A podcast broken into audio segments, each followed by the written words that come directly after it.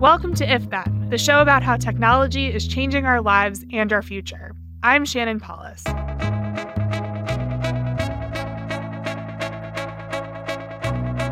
Hey everyone, welcome to If Then.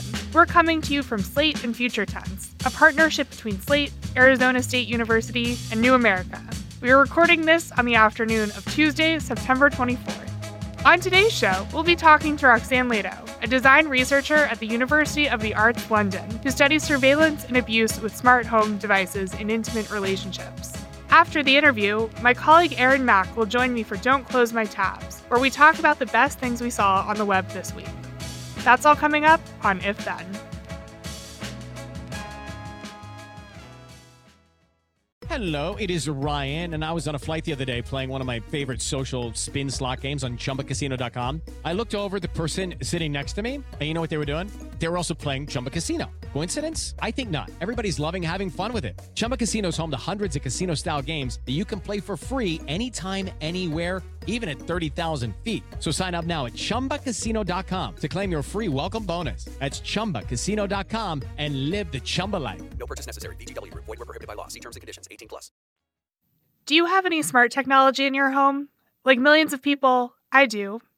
An Alexa, as well as light bulbs and an air conditioner that can be controlled from an app on my phone, even when no one is home. This kind of technology makes it wonderfully easy to control my environment without leaving bed, or keep things hospitable for my dog when I'm at work.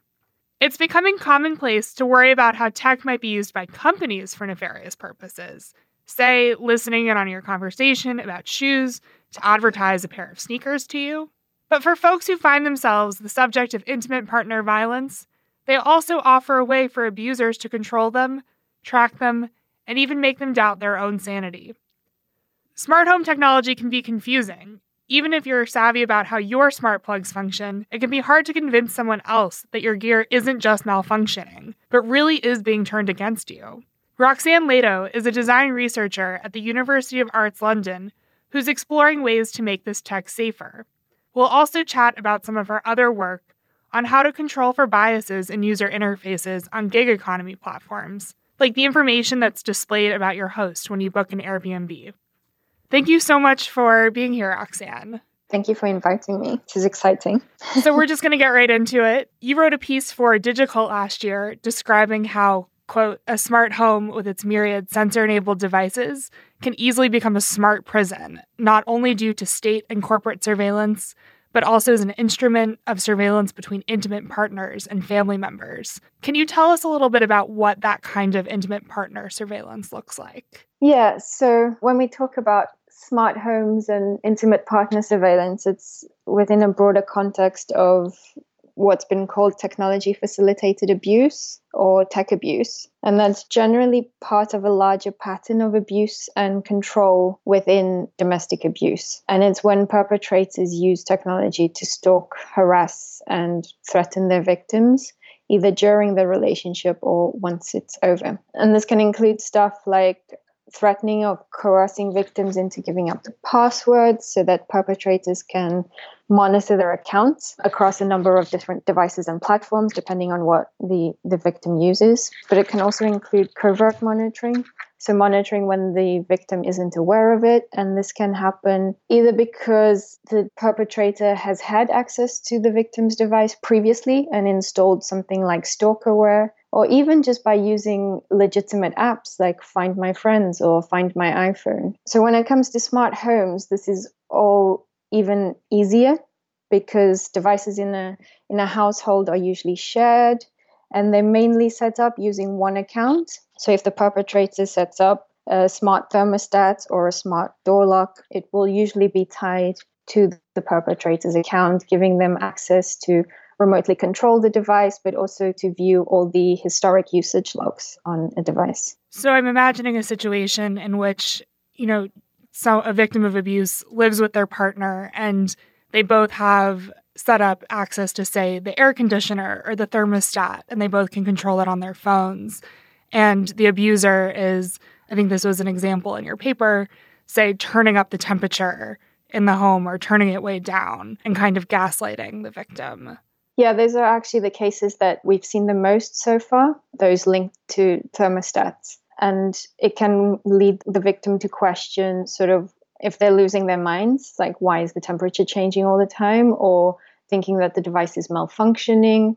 So, sort of this sense of questioning their own reality and not really understanding what's going on. What were some of the other common forms of abuse that you saw besides turning the temperature up or down? So, there was a lot of concern around indoor security cameras, which are quite often marketed as something you can use to keep an eye on your pet while you're at work or to keep an eye on your kids. But the fact is that once one of these devices has been set up, whoever has an account on it can remotely log on and get a live video stream from inside the house without the user in the home being notified that someone's looking in or being asked for permission for this to happen. I think that's one of the main one of the main concerns around smart home devices. And it sounds like it can be hard for victims to even realize that this is happening. Yeah, no, that's true because these devices don't really have affordances that will tell you what's going on. So if an indoor security camera was here in the room with me now,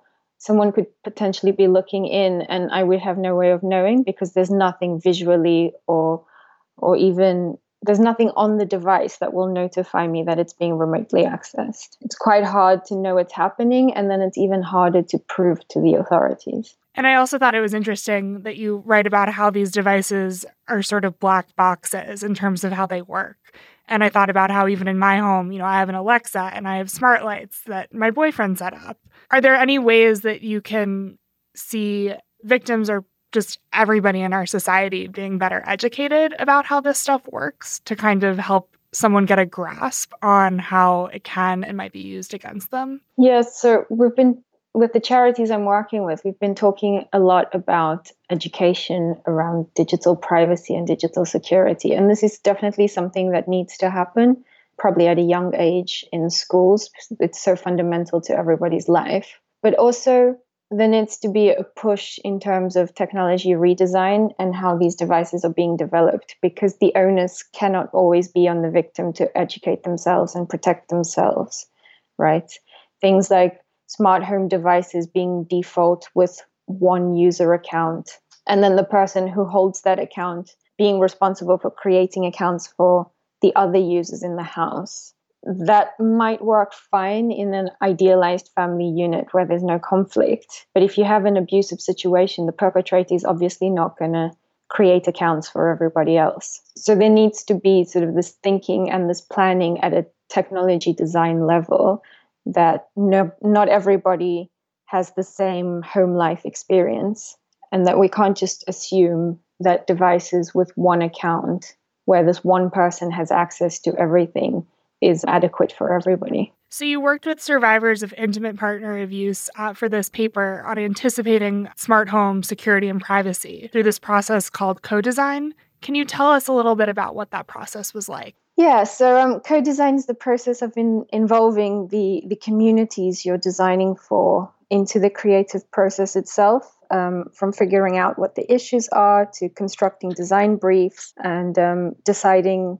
avenues for prototyping and development. And I've been working with survivors of inter- intimate partner abuse and professional support workers in a number of ways. And I feel like I need to say that all contact I've had with survivors is always mediated by domestic abuse support charities so that we can ensure that all the workshops, all the interviews, that everything's conducted in a sort of ethical and, and safe way. The first phase of the project was interviewing survivors and support workers to understand what's going on now in terms of tech abuse, and that's mainly around smartphones and social media. And uh, once we understood what the main issues right now are, we moved on to a phase of running co design workshops with survivors, aiming to think about the near future of smart home devices and how we can anticipate the threats posed by these devices and take a proactive approach in supporting victims with the tools and the information that they need to protect themselves. So, you talked about how one solution for future apps could be to have it so that two accounts are automatically made or it's easier for one person to not have control over say a smart air conditioner What are some of the other solutions that you guys came up with together? One of the others was related to um, multi factor authentication and biometrics. So, different ways of authenticating a user in a system. For example, fingerprint and voice recognition is a lot safer than passwords. Perpetrators can easily coerce or threaten victims into giving away their passwords. That might not be as easy to do with uh, biometric authentication. So that was one thing. But then also creating different levels of authentication at different um, steps. For example, what we were talking about with remote access of devices. If the system knows there is a user in the house, there should be different levels of permission for that user than for someone accessing it remotely. Why is it that these devices can be controlled remotely, even if this is already somebody in the house? And even if that were to be possible, then perhaps the user in the house should have to give authorization for this to happen. So that was one thing. But then people, participants also talked a lot about the usability of privacy and security controls. Survivors already felt quite overwhelmed with the amount of privacy settings across social media, across smartphones, and they just felt that all these different smart home devices, all from different manufacturers in the house, just makes this problem a million times worse. It's just too time consuming and too complex to make sure that nobody who you don't want accessing your data will be accessing it when you've got so many different things to monitor and to keep on top of, especially if there's an update that changes sort of the privacy defaults. How do you keep on top of this all the time? Uh, so that was another one. And then also, there was a big mis- sort of lack of understanding of where data is stored and how it's accessed. Survivors that we worked with didn't really understand the cloud and um, had trouble distinguishing between data that, for example, only the corporation that owns it would have access to and data that would be shared within a household. And uh, participants were very keen on tools that would visualize what type of data is being captured, where it's being stored, and exactly who has access to it. And when I say who, I'm not talking about corporate surveillance in this case, I'm talking about peer to peer surveillance. So, who in my home has access to this data? It sounds like there's such an onus right now on victims of abuse or just anyone living in an intimate partnership to really have this deep knowledge of all of their devices. Yeah, and I mean, it's. I don't know what your experience of it is, but it is already quite challenging to manage one's digital privacy across the things we use now. Imagining a future where your whole house is equipped with all of these devices, it seems like an unreasonable amount of time and effort for people to be spending in protecting themselves. Oh, yeah like I'm a childless woman and I live with roommates and I have a lot of free time and I even find it hard to dedicate time to like making sure my password manager is up to date. Yeah, yeah. And that's actually a, really good point because it's not only in abusive relationships that the, the way these technologies are being developed aren't adequate. I mean, I live in London. House shares for 20 and 30 year olds are really common. Everybody lives in a house share imagining a housemate it brings all these devices into your house. Do you really feel comfortable knowing there's a indoor security camera in every room that they could just tap into remotely? I mean it's not just in abusive relationships. There are so many different living arrangements that are just not being taken into consideration yeah, that's a great point. I'm mm-hmm. thinking right now of a friend who reviews smart speakers for his job. And he said that he had, has five of them in his room because his roommates don't want them in the living room, which is understandable. But that even then they're still yeah. in the house. So, how can we take the onus off of individuals? Is it just up to companies to design better solutions and to build in some of these things and to be proactive about educating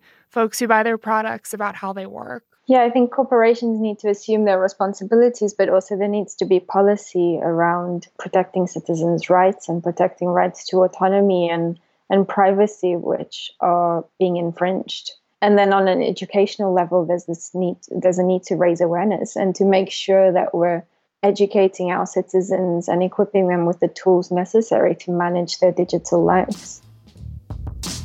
Okay, we're going to take a quick break, but we'll be right back with more from Roxanne Leitão.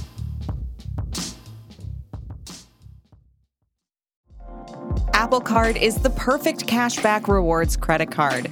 You earn up to 3% daily cash on every purchase every day. That's 3% on your favorite products at Apple, 2% on all other Apple Card with Apple Pay purchases, and 1% on anything you buy with your titanium Apple Card or virtual card number. Visit apple.co slash card calculator to see how much you can earn. Apple Card issued by Goldman Sachs Bank, USA, Salt Lake City branch. Subject to credit approval. Terms apply.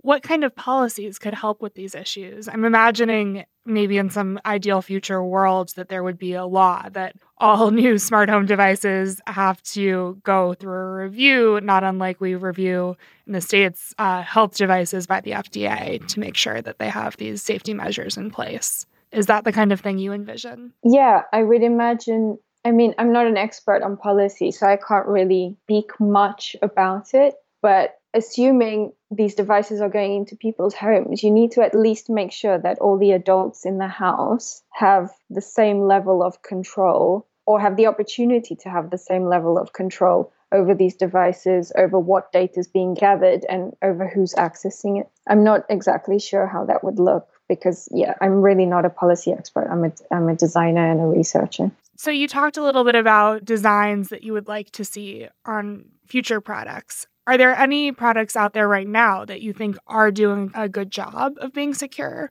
or have features that you think are laudable? I haven't really come across any that are making a observable effort to ensure that data is protected between peers in a household. No, there's quite a lot of emerging research in the field. So maybe the design changes will happen once sort of this research has matured. But at the moment, there's nothing I could really point to to say this is a good example. That must be frustrating. That, or it sounds frustrating to me that companies aren't being proactive about this themselves. Yeah, I think they should, they're really not aware of the issue. I guess when you're designing with this um, sort of ideal family unit in mind and you're not really talking to people who fall out of this group, then you wouldn't necessarily be aware of what the issues are. Yeah, and it's hard for me as someone who has smart home devices that I don't entirely know how they work, and other people in my household do have a better handle on how they work.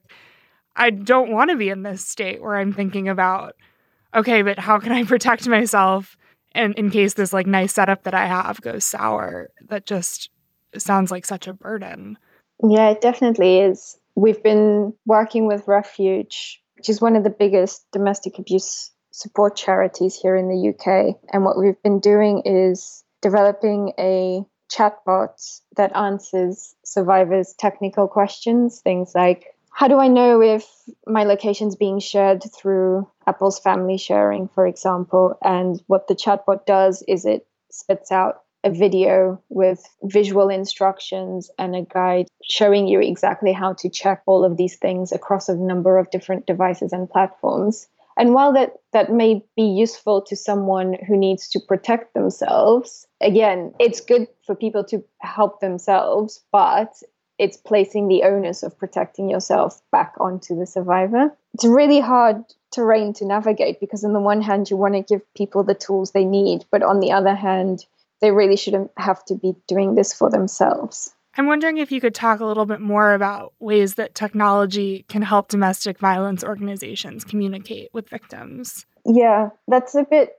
of a gray area for us because while technology can do a lot of great things, the risk is that pushing technology in this sort of sector will lead to face to face support being slashed in favor of support mediated by technology. So, in the case of this chatbot, what it does is it strictly answers technical questions.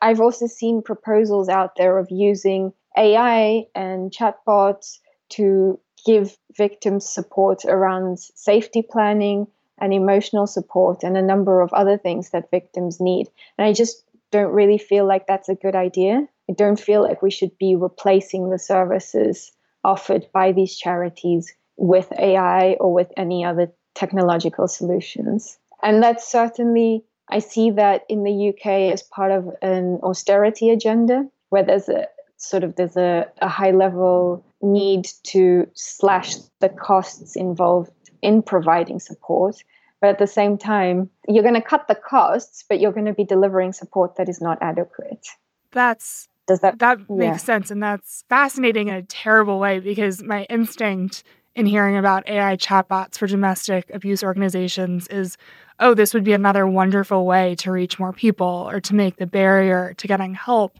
really low but it sounds like if it's not delivered as a bonus, but it, it could actually end up replacing people or preventing them from getting help yeah preventing them from getting the help they actually really need and the emotional support that they actually really need and that you would never be able to deliver through through AI or through a chatbot. That makes a lot of sense. I also report on digital health and in the states we have text message therapy is kind of exploding right now and there's kind of the same concern there that someone's going to see a therapist over you know essentially a secure email chat and that that's going to stymie them for seeing somebody face to face or over video. What about having not AI chatbots, but chats where humans are behind behind the other screen? Is that potentially helpful or do the same concerns come up there? I think that's potentially helpful, especially when you're considering younger age groups. And I think some services for young people here in the UK already do offer that sort of support through via web chat. And that's super useful because quite often the younger generation just is more comfortable with chatting over the internet rather than picking up a phone and actually speaking to someone. So there is a place for it. You just need to understand who you're trying to reach and understand that it won't be the best way to do it for everybody. I'm also, I think you mentioned in another interview that that can be a good way for people to uh, overcome a language barrier if a victim doesn't speak the most common language in whatever country they're in, that they can get get help and use, say, Google Translate to communicate with the domestic abuse organization that way? Yeah. I think even if you have a web chat, you would need someone on the other side that speaks the same language as the victim. When you're in a situation like domestic abuse, there's a lot of stress, there's a lot of anxiety, there's a lot of fear. I I wouldn't feel comfortable asking someone to interact via web chat and having them translate things over Google Translate, for example. It's just another way of adding more stress onto an already difficult interaction and an already difficult situation, especially when, you know, I mean, Google Translate's pretty good, but it's not always accurate. Okay, we're going to take another quick break and then we'll continue our conversation with Roxanne Leitão. Is Ryan here, and I have a question for you. What do you do when you win? Like, are you a fist pumper? A woohooer, a hand clapper, a high fiver. I kind of like the high five, but if you want to hone in on those winning moves, check out Chumba Casino. At ChumbaCasino.com, choose from hundreds of social casino style games for your chance to redeem serious cash prizes. There are new game releases weekly, plus free daily bonuses. So don't wait. Start having the most fun ever at ChumbaCasino.com. No purchase necessary. VGW. Void were prohibited by law. See terms and conditions. 18 plus. I'm wondering if you could tell me a little bit about the work you do with Fair UI what that is. So, Fair UI is a non-profit project that I'm doing with a design studio based in Copenhagen. They called Samyang, and it's about understanding how we can reduce the opportunity for bias on online gig economy platforms. So, platforms where people pitch for short term jobs and are picked to complete that job quite often without meeting their employer. So it's all managed over the internet. And there's quite a lot of evidence that there's a significant bias in favor of white males on these platforms, where everybody else is sort of discriminated against, even though they have the same qualifications. And what we're doing in Fair UI is testing out different ways of designing the interface and sort of tweaking the information we show about job candidates to see if there's an effect on bias. So things like showing displaying or or not people's profile pictures, displaying or not their names, potentially disclosing information at different stages of the process rather than disclosing all information, all of the information up front. That's what Fair UI is about. Um, okay, so on the Fair UI thing, you mentioned like not displaying a profile picture would be one way to reduce bias. Is there anything that reduces bias that is kind of surprising or like you wouldn't expect an element of someone's profile to to create bias but actually hiding like this one thing is helpful we're still sorting through all the data um, so i don't have a definitive answer for you but we have been looking at other research on how bias may be reduced through things that you can display in a user interface and one of the things we've come across is reviews and ratings, which we thought, and we were quite surprised to find, we thought that reviews and ratings would have a positive effect on bias. We thought it would reduce bias. And what we've actually seen in all the research that's out there is that reviews and ratings are themselves biased, with white men often receiving the best reviews and more reviews than everybody else and black women receiving fewer reviews and reviews with more negative words in them overall. That was one thing that surprised us quite a bit. And what we're thinking about at the moment is so if removing profile pictures and removing people's names does have an effect on bias, so if it does reduce bias, then how do you design a platform where you're able to maintain some sort of level of trust between users when this information is not being displayed. So imagine a LinkedIn with no profile pictures and and no names. Would you be able to sort of cultivate that sense of trust that users have in a platform? And would people even be willing to use a platform that does not display that sort of information? That's where our thinking is at the moment. Yeah, I stayed in in an Airbnb this weekend upstate, and I'm having a hard time imagining being as comfortable going to someone's home in a remote area of New York if they didn't have their little like smiling profile picture there. Yeah, exactly. And I think that's also why we want to explore progressive disclosure of information.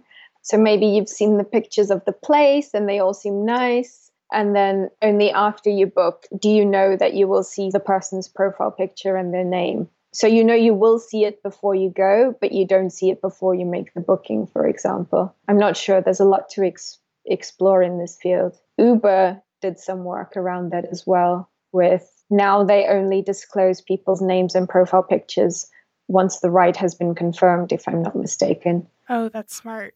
So, what are you hoping the outcome of this research will be? That you develop a set of guidelines that then companies can pick up and try to implement? Exactly. That's the aim of the project to come up with guidance for for designers and for developers that they can implement and use in their daily practice. Roxanne, thank you so much for taking the time to chat with us. Your job sounds fascinating and extraordinarily necessary. Thank you. It was lovely to speak to you.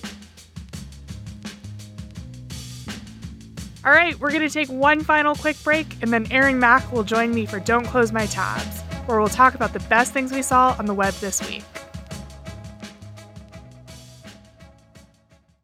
This episode is brought to you by Progressive Insurance. Hey, listeners, whether you love true crime or comedies, celebrity interviews, news, or even motivational speakers, you call the shots on what's in your podcast queue, right? And guess what? Now you can call the shots on your auto insurance too. Enter the Name Your Price tool from Progressive. The Name Your Price tool puts you in charge of your auto insurance by working just the way it sounds. You tell Progressive how much you want to pay for car insurance. Then they'll show you a variety of coverages that fit within your budget, giving you options. Now, that's something you'll want to press play on. It's easy to start a quote, and you'll be able to choose the best option for you fast. It's just one of the many ways you can save with Progressive Insurance. Quote today at progressive.com to try the Name Your Price tool for yourself and join over 28 million drivers who trust Progressive. Progressive Casualty Insurance Company and Affiliates. Price and coverage match limited by state law. Okay, now it's time for Don't Close My Tabs. Joining me now is my colleague Aaron Mak, who will be hosting the show next week. Hey, Aaron. Hey, Shannon. So, what's your tab for this week? My tab this week is a Guardian op ed by Julia Carrie Wong titled The Viral Selfie App ImageNet Roulette Seems Fun. until it called me a racist slur. So the piece focuses on the ImageNet roulette online tool that was making the rounds last week. You basically upload a picture of a face, and the tool will try to identify the kind of person it is using an algorithm. So the tool was developed by these AI researchers based on a data set of more than 14 million photos that have been classified using some crowdsourcing. And Wong writes that, you know, a lot of tech journalists had been posting about this on Twitter, and they tend to be predominantly white. So they had been given labels like weatherman or pilot, some pretty innocuous stuff. But when Wong, who is biracial, put her face in, the algorithm kind of labeled her with a racist slur for Asian people. And she points out that this was partly on purpose. This was the intent of the tool. It was meant to highlight how biased and imperfect AI can be. The, the whole thing kind of made me think that maybe we need more of these consumer facial recognition apps that go viral, like that that Google one that matches people's faces to paintings, or that other one that matches your picture to a dog breed. And in all these instances, people have talked about how AI systems tend to play up racial stereotypes when these users are putting in their their pictures, and maybe this is the best way to illustrate the problems with AI for a mass audience. Interesting. So it's easy to tell someone that, you know, AI is biased. And I think we all sort of know that at this point, but it really hammers home the ways in which it can be biased in a very visceral way. Right. You have a sort of tool to play around with, and you can kind of see it firsthand how it plays up certain uh, stereotypes or racialized features. And yeah, it just it brings a theoretical issue that seems very like an imagined harm at this point. Like you don't really see it happening to you every day, but having this kind of app on your phone and having it reinforce these biases in real time in front of you seems valuable even though it's extremely uncomfortable and uh, upsetting. That's interesting, but I do wonder if you mentioned that, you know, it was mostly white journalists who were playing around with this app and saying, you know, oh, I got Weatherman or whatever. If it ends up leaving people who really need to hear this information still kind of in the dark and maybe ends up calling people racist or sexist things that, you know, they're they're already aware that the world can sometimes consider them in this way. Yeah, that's a good point. I guess it would it would put undue burden on people of color and, and women to kind of talk about their stories online and post it on Twitter or whatever. Yeah, I guess we can't just ask people to do that work for us. Yeah, it is a, it is tricky a tricky kind of uh, calculus there. So what's your tab for this week? My tab is a piece that ran on slate.com. It's called Cashing In on Climate Change. It was put together by Slate's Henry Grabar and it's a series of short articles about companies and people that stand to make money off of the climate crisis. And so I wrote one of the blurbs, and it was about the concept of clothing that's toxic to ticks. And in particular, this one company called Insect Shield.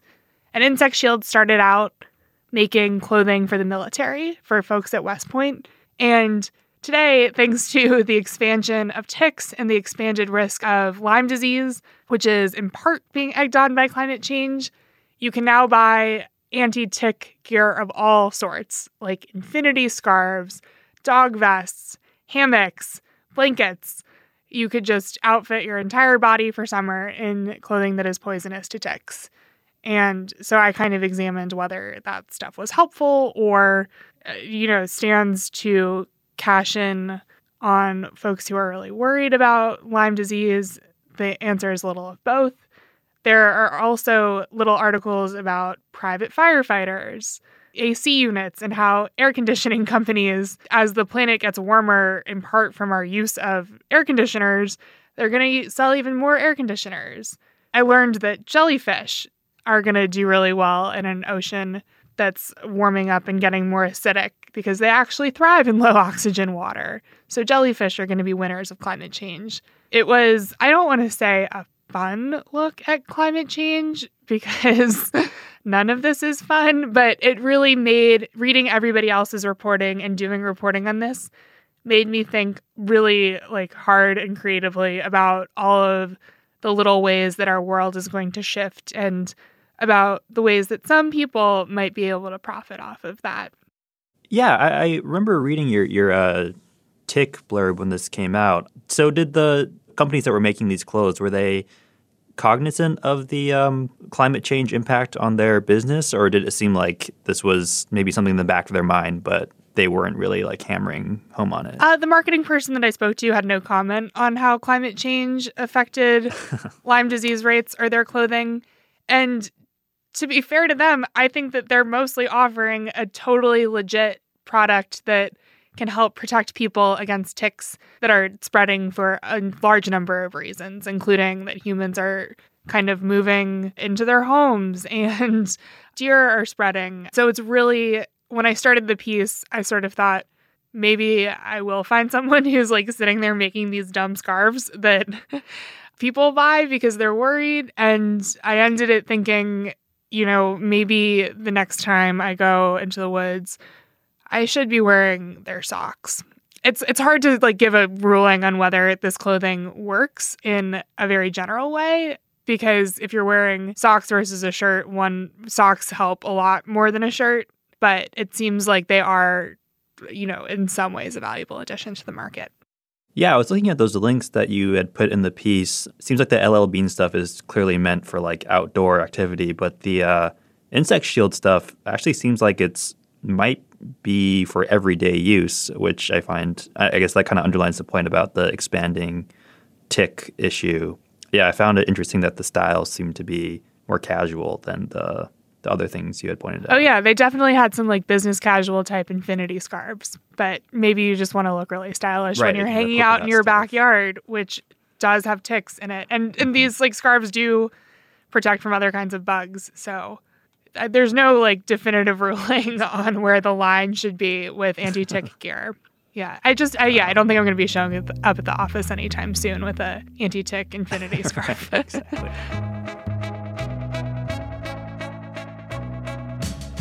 All right, that's our show. You can email us at ifthen at slate.com. Send us your tech questions, show and guest suggestions, or just say hi. You can follow me on Twitter. I'm at Shan Palus. Thanks again to our guest, Roxanne Leitão. And thanks to everyone who's left us a comment or review on Apple Podcasts or whatever platform you use to listen. We really appreciate your time. If Then is a production of Slate and Future Tense, a partnership between Slate, Arizona State University, and New America. If you want more of Slate's tech coverage, sign up for the Future Tense newsletter.